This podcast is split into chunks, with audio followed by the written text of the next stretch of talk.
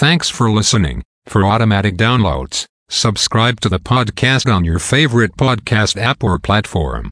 North American markets.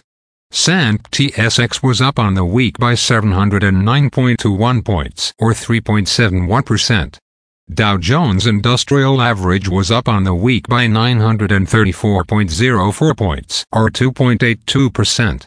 Nasdaq was up on the week by 2115.69 points or 16.29%. The S&P 500 was up on the week by 134.18 points or 3.18%. VIX futures was down on the week by 4.67 points or minus 22.54%. Overseas markets. The Nikkei 225 in Japan was up on the week by 690, 53 points or 2.21%. The China CSI 300 was up on the week by 73.56 points or 2.10%. The DAX in Germany is up on the week by 390.78 points or 2.64%.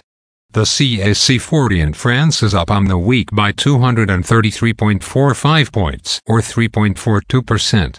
The FTSE 100 in London is down on the week by 81.8 points or minus 1.09%.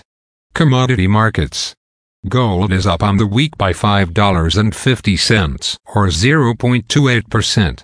Silver is down on the week by 20 cents or minus 0.85%.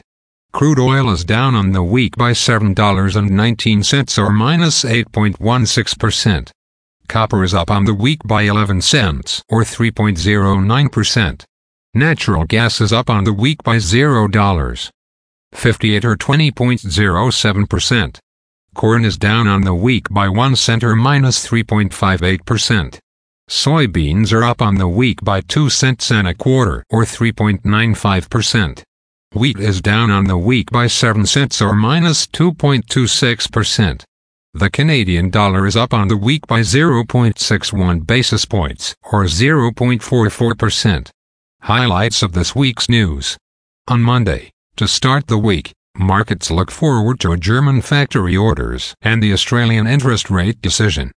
On Tuesday, markets look forward to Great Britain House Price Index, Eurozone and German industrial production, and Canadian trade balance on Wednesday, set to be released as Eurozone retail sales, Canada's leading index information, Bank of Canada summary of deliberations, and Chinese consumer price index data.